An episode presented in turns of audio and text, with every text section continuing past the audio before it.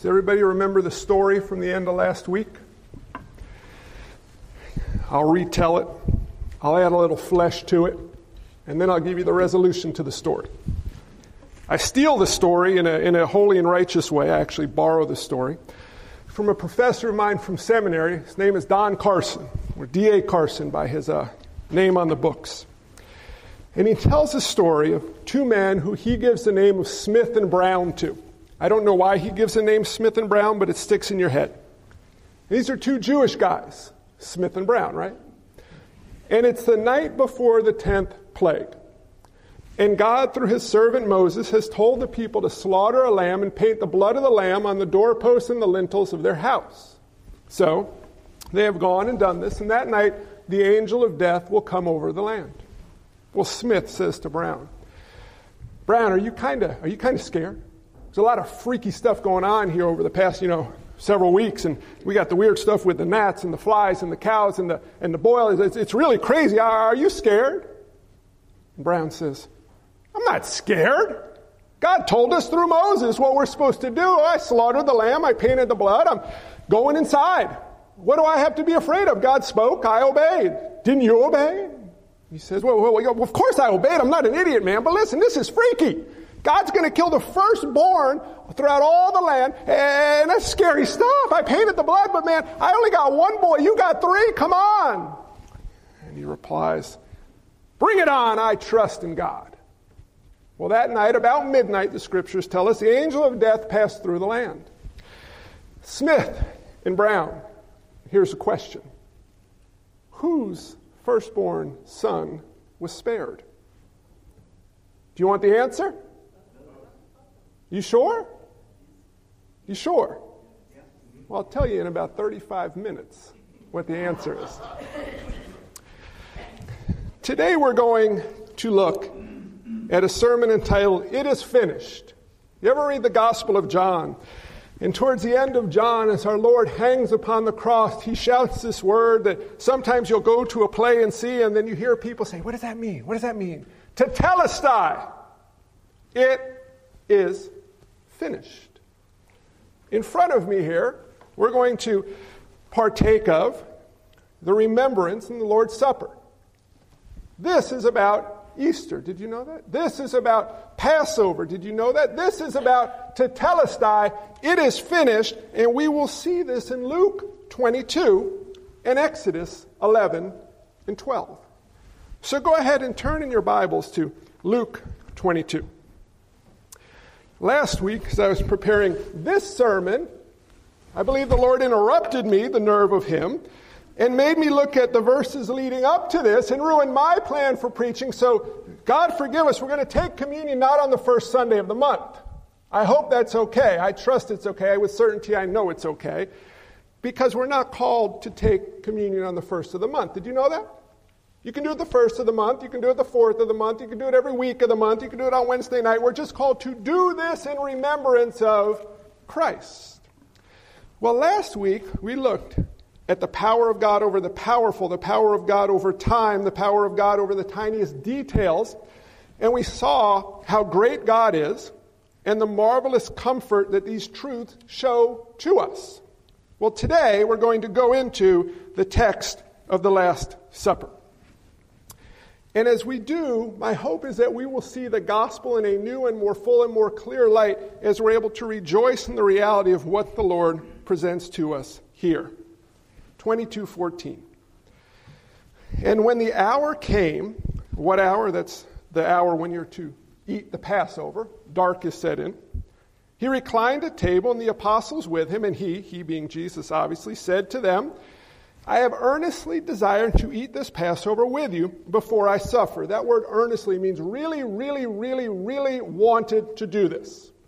So I earnestly desire to eat this with you before I suffer.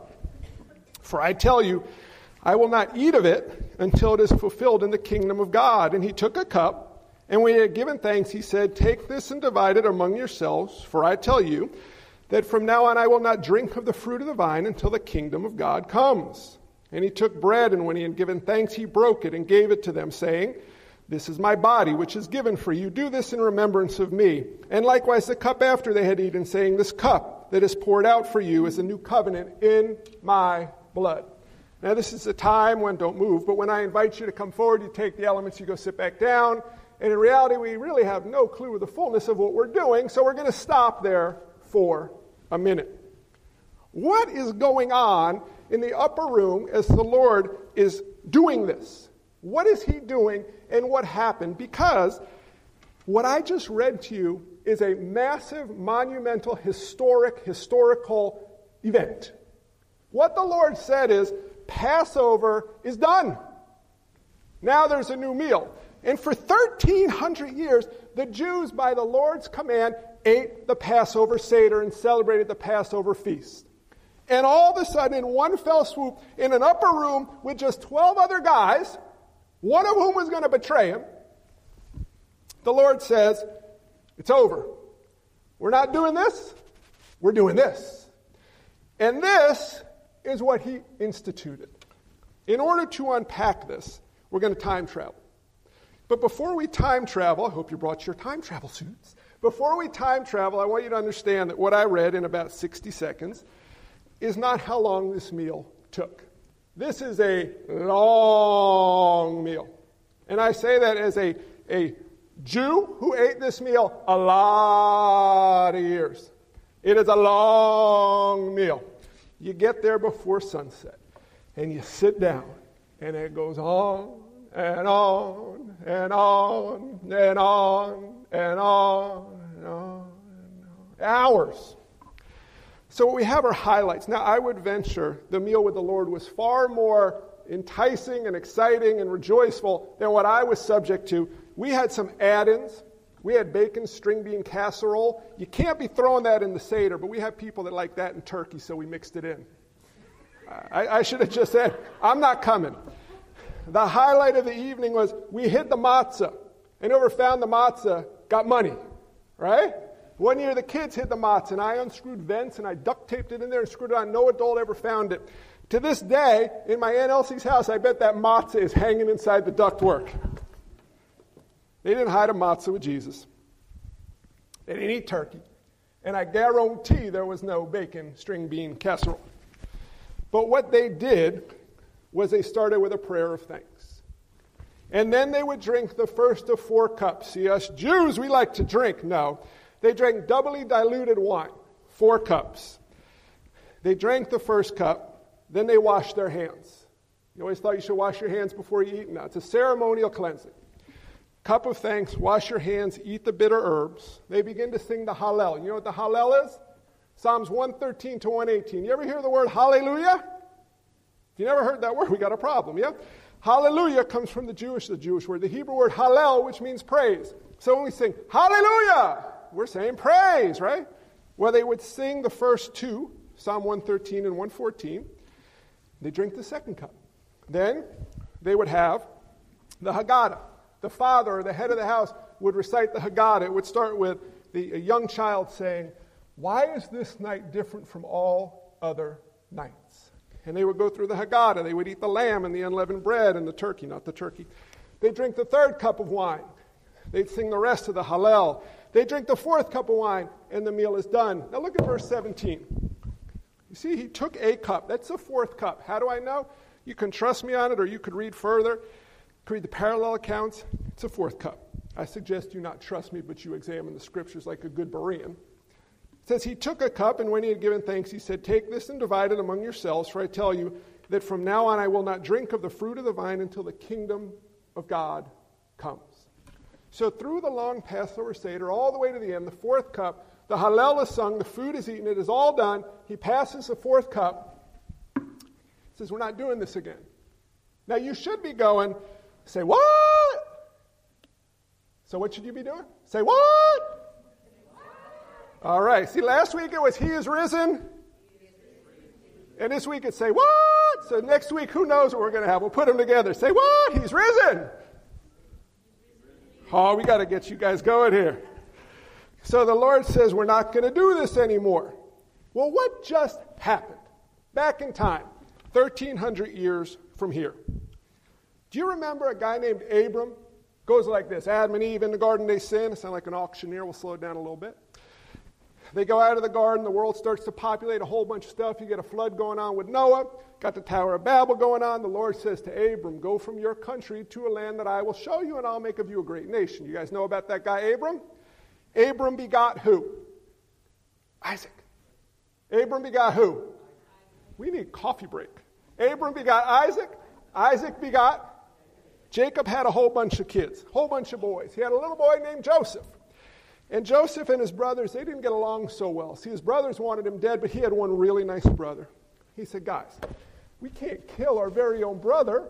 Let's just sell him into slavery. So they did. And they sold him into slavery, and he ended up in the house of a man named Potiphar. And Potiphar really liked Joseph because everything Joseph's hand touched, the Lord blessed. It was wonderful. And Potiphar's wife, she really liked Joseph too, just not in the right way. And see, Joseph didn't reciprocate how she wanted to reciprocate, so Joseph got sent to prison. He was there for just a little bit. You have any idea how long he was there? Long, long time. Years and years and years.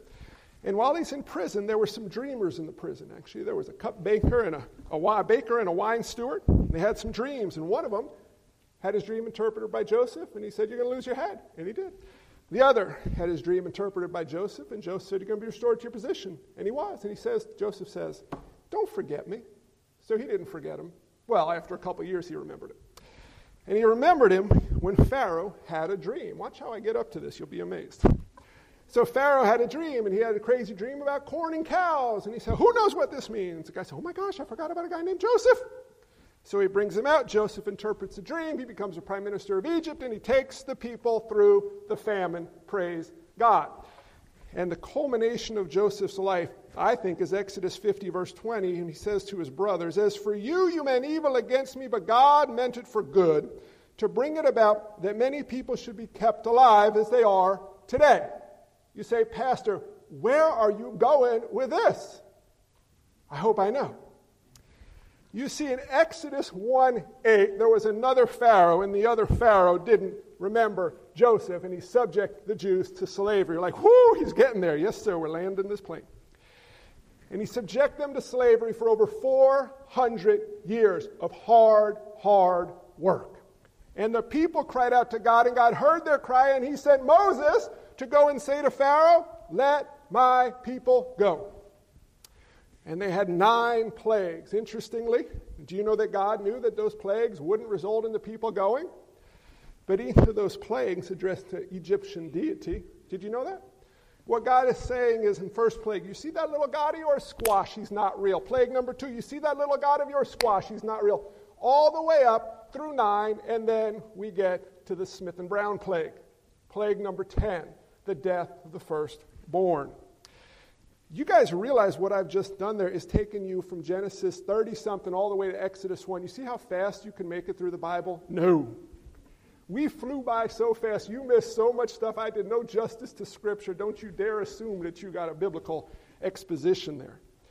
But in Exodus 12, verse 5 and 7, the Lord says to the Jews, The angel of death is coming by, and this is how you'll be spared. You slaughter a lamb without blemish and paint it on the doorpost and the lintels.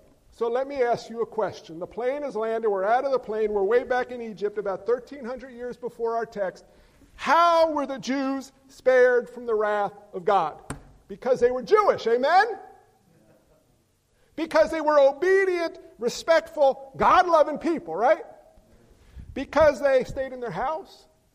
How were they spared? Magic blood. Lambs have magic blood, right? They don't? What was it about the blood of the Lamb? It was God's gracious, merciful provision. Now, if this happened today, you know so many people who go to church would be dead. I don't need to paint the blood of the lamb. I mean, what is the blood of the lamb going to do? It doesn't do anything. I'm not painting it. I might not even stay home tonight, and God can do what He wants to do. It would not go well, would it? But wouldn't we kind of do that, don't you think? Perhaps we kind of take God a little too lightly. But those who stayed in the house, they were spared by the blood of the Lamb. And those who were not covered by the blood around midnight, the text tells us there was howling and crying and weeping and gnashing of teeth throughout the land. You know why? Because God did exactly what He said He would do. He spared those under the blood and he destroyed the firstborn of those who were not under the blood. Do you know if you're a Jew and you don't paint the blood, you'll lose your firstborn there? Did you know that? You say, well, what about if you're an Egyptian and you paint the blood? Well, what saved the firstborn? The gracious provision of God. It's the blood. It's not the nationality. It's not staying inside. It's not obedience to the law. It's the blood of the Lamb. And for 1,300 years, with a couple little hiccups throughout Scripture, God's people celebrated the Passover. What were they celebrating? On the 14th of Nisan each year, they celebrated that by the strong hand of God and through his gracious provision, they were spared from the wrath of God and delivered from slavery and captivity in Egypt. But that's not the fullness, my friends, of what they celebrated because they also celebrated that one day God would take not the blood of a lamb to atone for the sins of the world. Hebrews tells us, you, Jeff, you took them through Hebrews, right? By the shedding of blood, only through the shedding of blood is forgiveness of sins, right? But it's not the blood of the animals that does it, it points forward to the Lamb of God. Now, my friends, watch this. The Lord Jesus is sitting in the upper room with his disciples. You ever read John 1? Jesus shows up, John's baptizing. Jesus shows up. John the Baptist says, Behold the Lamb of God, come to take away the sins of the world. Put yourself at this table for a moment. The Passover meal, distributed by the Lamb of God? Now, how do these dudes not get this? Hmm. We'll get to that in a moment. But Jesus, the Lamb of God, who has celebrated Passover every year of his life in perfect obedience to God up to this point, says, I have earnestly desired to eat this Passover with you. You know why? Less than 24 hours. Jesus would be dead. Now, you come back next week, we're going to rejoice in the fact that he was dead, but he didn't stay dead, because today we know that he is risen. He's sitting with them. He has the Passover, and he says to them, For I tell you that from now on I will not drink of the fruit of the vine until the kingdom of God comes. Marvelous, marvelous sins. Ezekiel 40 to 48, Revelation 20. Write that down and read them later. Okay? Ezekiel 40 to chapter 40 to chapter 48, Revelation 20. The Lord is speaking of a future Passover, if you will, when it will not be for the Jews, but it will be for people of every tribe and tongue and nation, eating at the table, supping with the Lamb of God. And until that time, he will not partake of this Passover meal again. So look what he does. What does he take from the meal? Does he distribute the lamb? What does he distribute? Bread and the wine. That's it. He took away the main course, did he? What was the main course? The lamb. You know why he didn't pass out the lamb? I am the Lamb of God, is what he's telling these people. He gives them the bread and he says, He took the bread, given thanks, he broke it and gave it to them. He broke it to distribute it. He didn't break it because his body was broken, John 19. He broke it to distribute it. Says, This is my body which is given for you. Side note that ain't Jesus' body. Consubstantiation, transubstantiation, you could look those up on Google if you like. This is a remembrance. Jesus says, I'm the vine. He's not a plant, right? Some living water. He doesn't slop on the floor. This is his body that we're going to be doing in remembrance of him. Then he says, took the cup. Sorry, my eyes aren't focusing so good. There we go. Took the cup after they had eaten, saying, The cup that is poured out for you is the new covenant in my blood. What is he saying? My body and my blood. I lived a perfect life for you that you couldn't live. My blood will be poured out for forgiveness of sin, and do this in remembrance of me. Who here is good at remembering? Right? Who here, we did, uh, how many years ago? We talked about this yesterday. Route 119, Scripture Memory uh, Program. You know why it's called Route 119? Anyone remember? With my whole heart I seek you. Let me not wander from your commandments. I have stored up your word in my heart that I might not sin against you. who here is really good at scripture memory? It's hard to remember. See, I beat my kids over the head with it at home. So see how happy they are? Like, woohoo!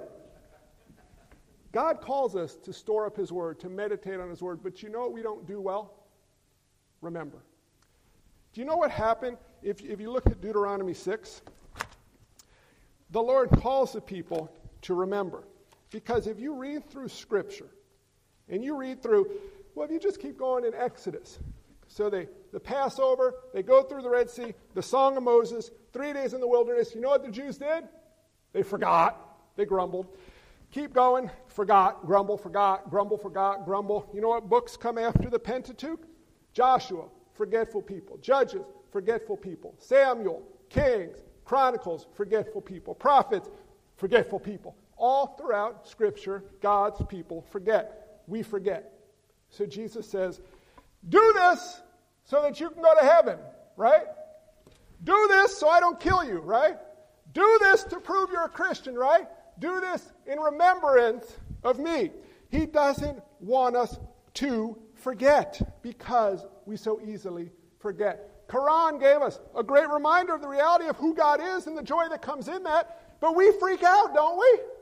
Do you know why we freak out? We forget.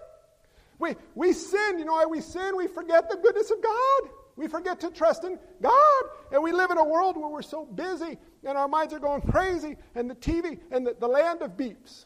Beep, beep, beep, phone, beep, watch, beep, stove, beep, oven. Ah! We can't think. Well, sometimes we need to stop the beep and remember the Lamb of God. Jesus says, Do this in remembrance of me. You guys remember my Pa Davy? Anybody here remember my Pa Davy? I love him. He's dead for quite a while now. Anybody remember my Pa Davy? Yeah. You know why you don't know? You never knew him. Nobody knew my Pa Davy here but me. My wife knew about him. But in order to remember my Pa Davy, do you know what you have to know first? You have to know my Pa Davy. Watch this. In order to do something in remembrance of Jesus, what do you have to do first? You have to know him. He calls us to remember him, and the implication is that first we knew him. Now, here's an uncomfortable reality of the Lord's Supper the church is an open place. It's a, it is, this is the most tolerant, inclusive environment you should find on the face of the earth. Anyone is welcome to gather alongside the church of God. Anyone. But there are certain things about the church that not anyone can be a part of. The Lord's Supper is for those who know Christ because we do this in remembrance of Him.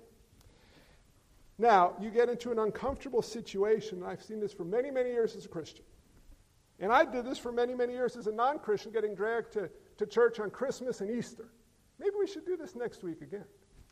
You see, everybody comes forward to take communion. Everybody. And then you get the, the guy like me. See, I, I'm a little bit a little bit prideful at times. So I'd sit in my pew like, yeah, y'all look at me. You wimpy, weak Christians, y'all got to go eat your body and blood because you're afraid and can't face reality. But inside the reality, it's, it's uncomfortable. If everybody goes forward and you're sitting in your seat all by yourself, you feel like they're all looking at you. Well, listen to me.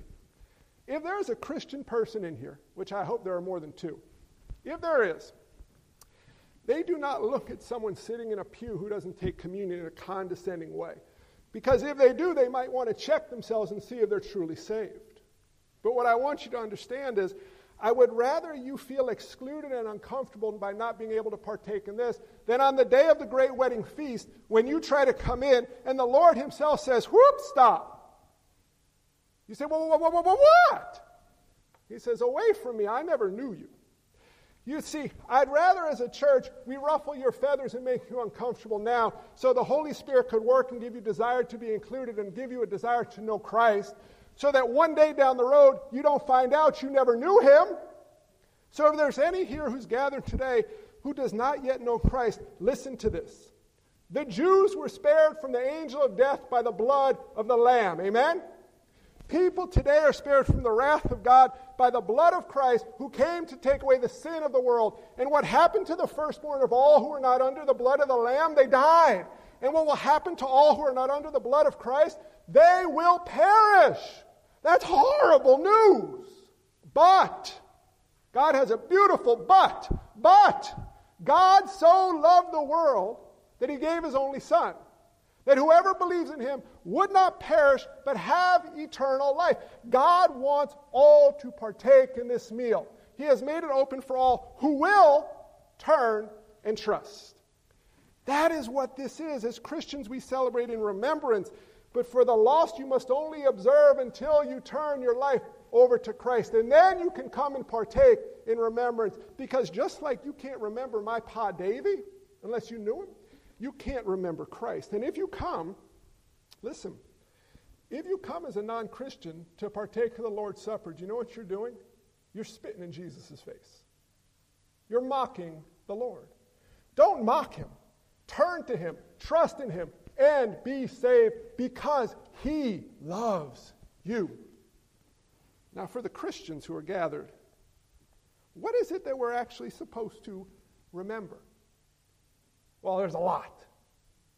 Let me share a couple thoughts with you.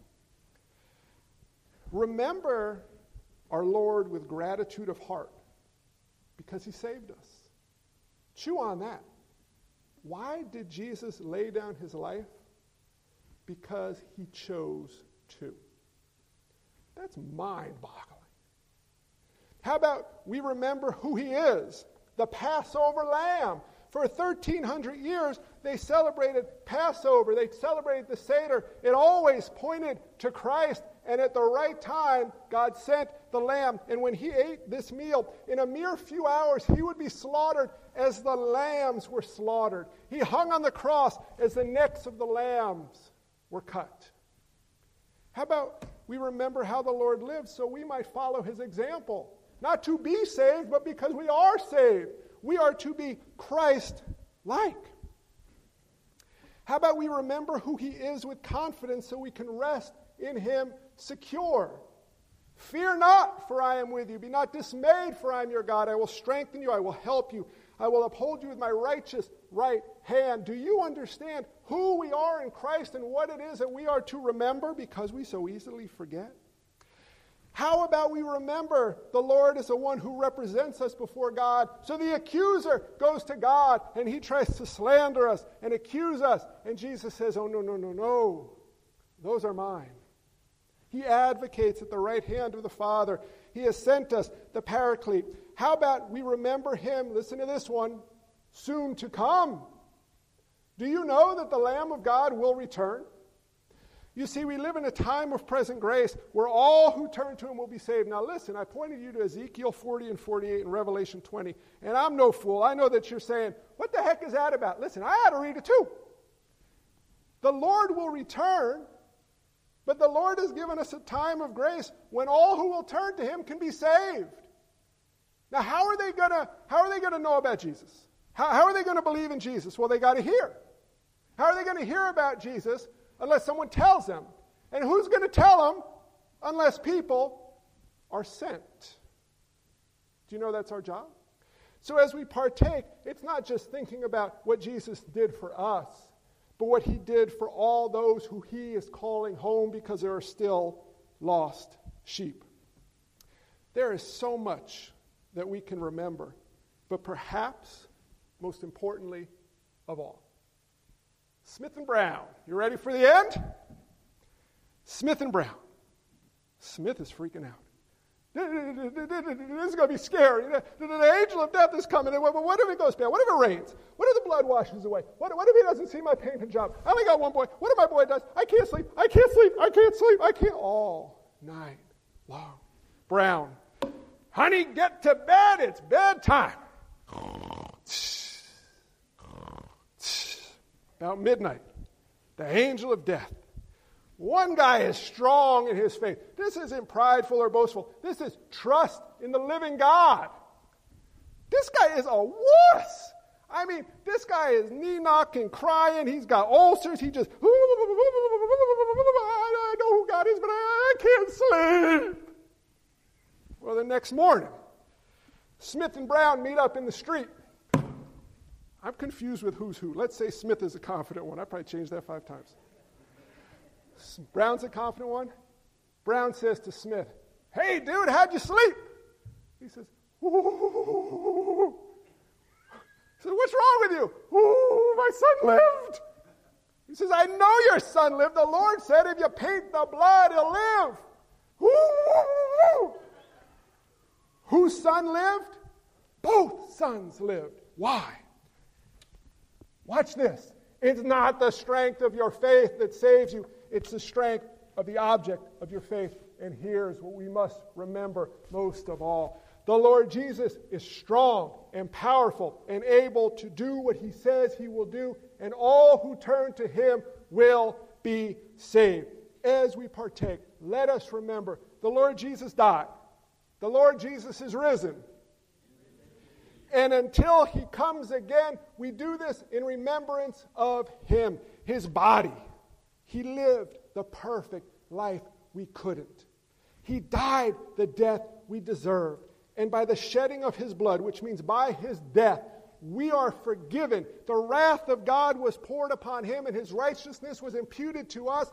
And the Lord rose him from the dead and put his stamp of approval. And he said, Yes, indeed, tetelestai. It is finished. 3,300 years, the angel of death passed through the land of Egypt. The Jews were spared of the wrath of God and brought out of slavery. A forward pointing event to 2,000 years ago and change, when people all over the world were saved by God, from God, and to God by the death of His Son. And as we partake of the Lord's Supper, and next Sunday as we celebrate the risen Christ, let us remember that it is the object of our faith that saves us, and in Him we rest secure. Now, I'm going to close this in prayer. I'm going to invite you to come forward and to take the elements. We'll have several minutes of quiet, contemplative, meditative prayer to reflect and to remember. Then we will have a song to help us remember the reality of who Christ is. Then I will close us with a benediction. Hopefully, all, hopefully, some will stay for Sunday school. But between the time we leave today and when we gather again next Sunday to celebrate our risen Lord, I encourage you to spend some serious time in remembrance and reflection upon the fact that, my friends, we do not worship a dead guy, we worship a Savior who is risen. And I encourage you to go out and to invite a friend or family member who does not yet know the Lord, and I'll tell you why. Because the Word of God will be preached and the Holy Spirit works through that. But in particular, we're going to look at 1 Corinthians 15. And we're going to rejoice in the fact that Christ is really risen and that his table is open for all who would believe. And if he doesn't come before next Sunday, there's still time for people to come to faith. So let us remember our Lord. Let us remember his strength. Let us remember that it is in his work that we are saved. And let us remember to be about the work joyfully that he calls us to, because Jesus didn't just die for you, he died for all who would believe, so that he might bring glory to the Father. Let us pray. Father God, as we partake of the Lord's Supper, we trivialize it so, and we pray your forgiveness. Lord, this is an incredibly wonderful and serious meal to partake in. The fact that you love us so, but the cost at which you show your love to us, the death of your Son, so that we might have eternal life. And yet, Lord, we leave here so often and so easily forget you. See, we got things to do. We got shows to watch. We got places to go. We got lives to live. And we never seem to stop and remember in whose hands our lives are held. Lord God, forgive us. Lord God, strengthen us. Lord God, empower us so that we might be pleasing to you. We forget like our forefathers. Help us remember like our Savior, who remembered the work with joy set before him, who did your will in joy and made a way so that we could do the same, not to be saved, but because we are saved by his blood. Lord, as we approach Easter, the most incredible celebration we as Christians have, the celebration of the fact that the Lord Jesus is risen, Lord, I pray that we would approach this day with humility and joy, not like the people of the world hiding eggs and getting baskets and getting dressed up so pretty, though we can do that if we like. But unlike them, Lord Jesus, we can remember you because we knew you, and we know you because you first knew us. So, Lord, we pray you would quiet our minds, that you would strengthen our faith, that you would help us live with boldness and confidence while being able to rejoice that it is not in our boldness and confidence that our faith rests secure. Lord, we thank you that you invite us to your table. We stand in awe of the fact that you are who you say you are. And we pray that you would empower us to live the lives you call us to and equip us to by your power and in your name. Lord Jesus, we pray all of these things in your holy and precious name. Amen. I invite you to come forward. We'll come down the center and back down the outer aisles.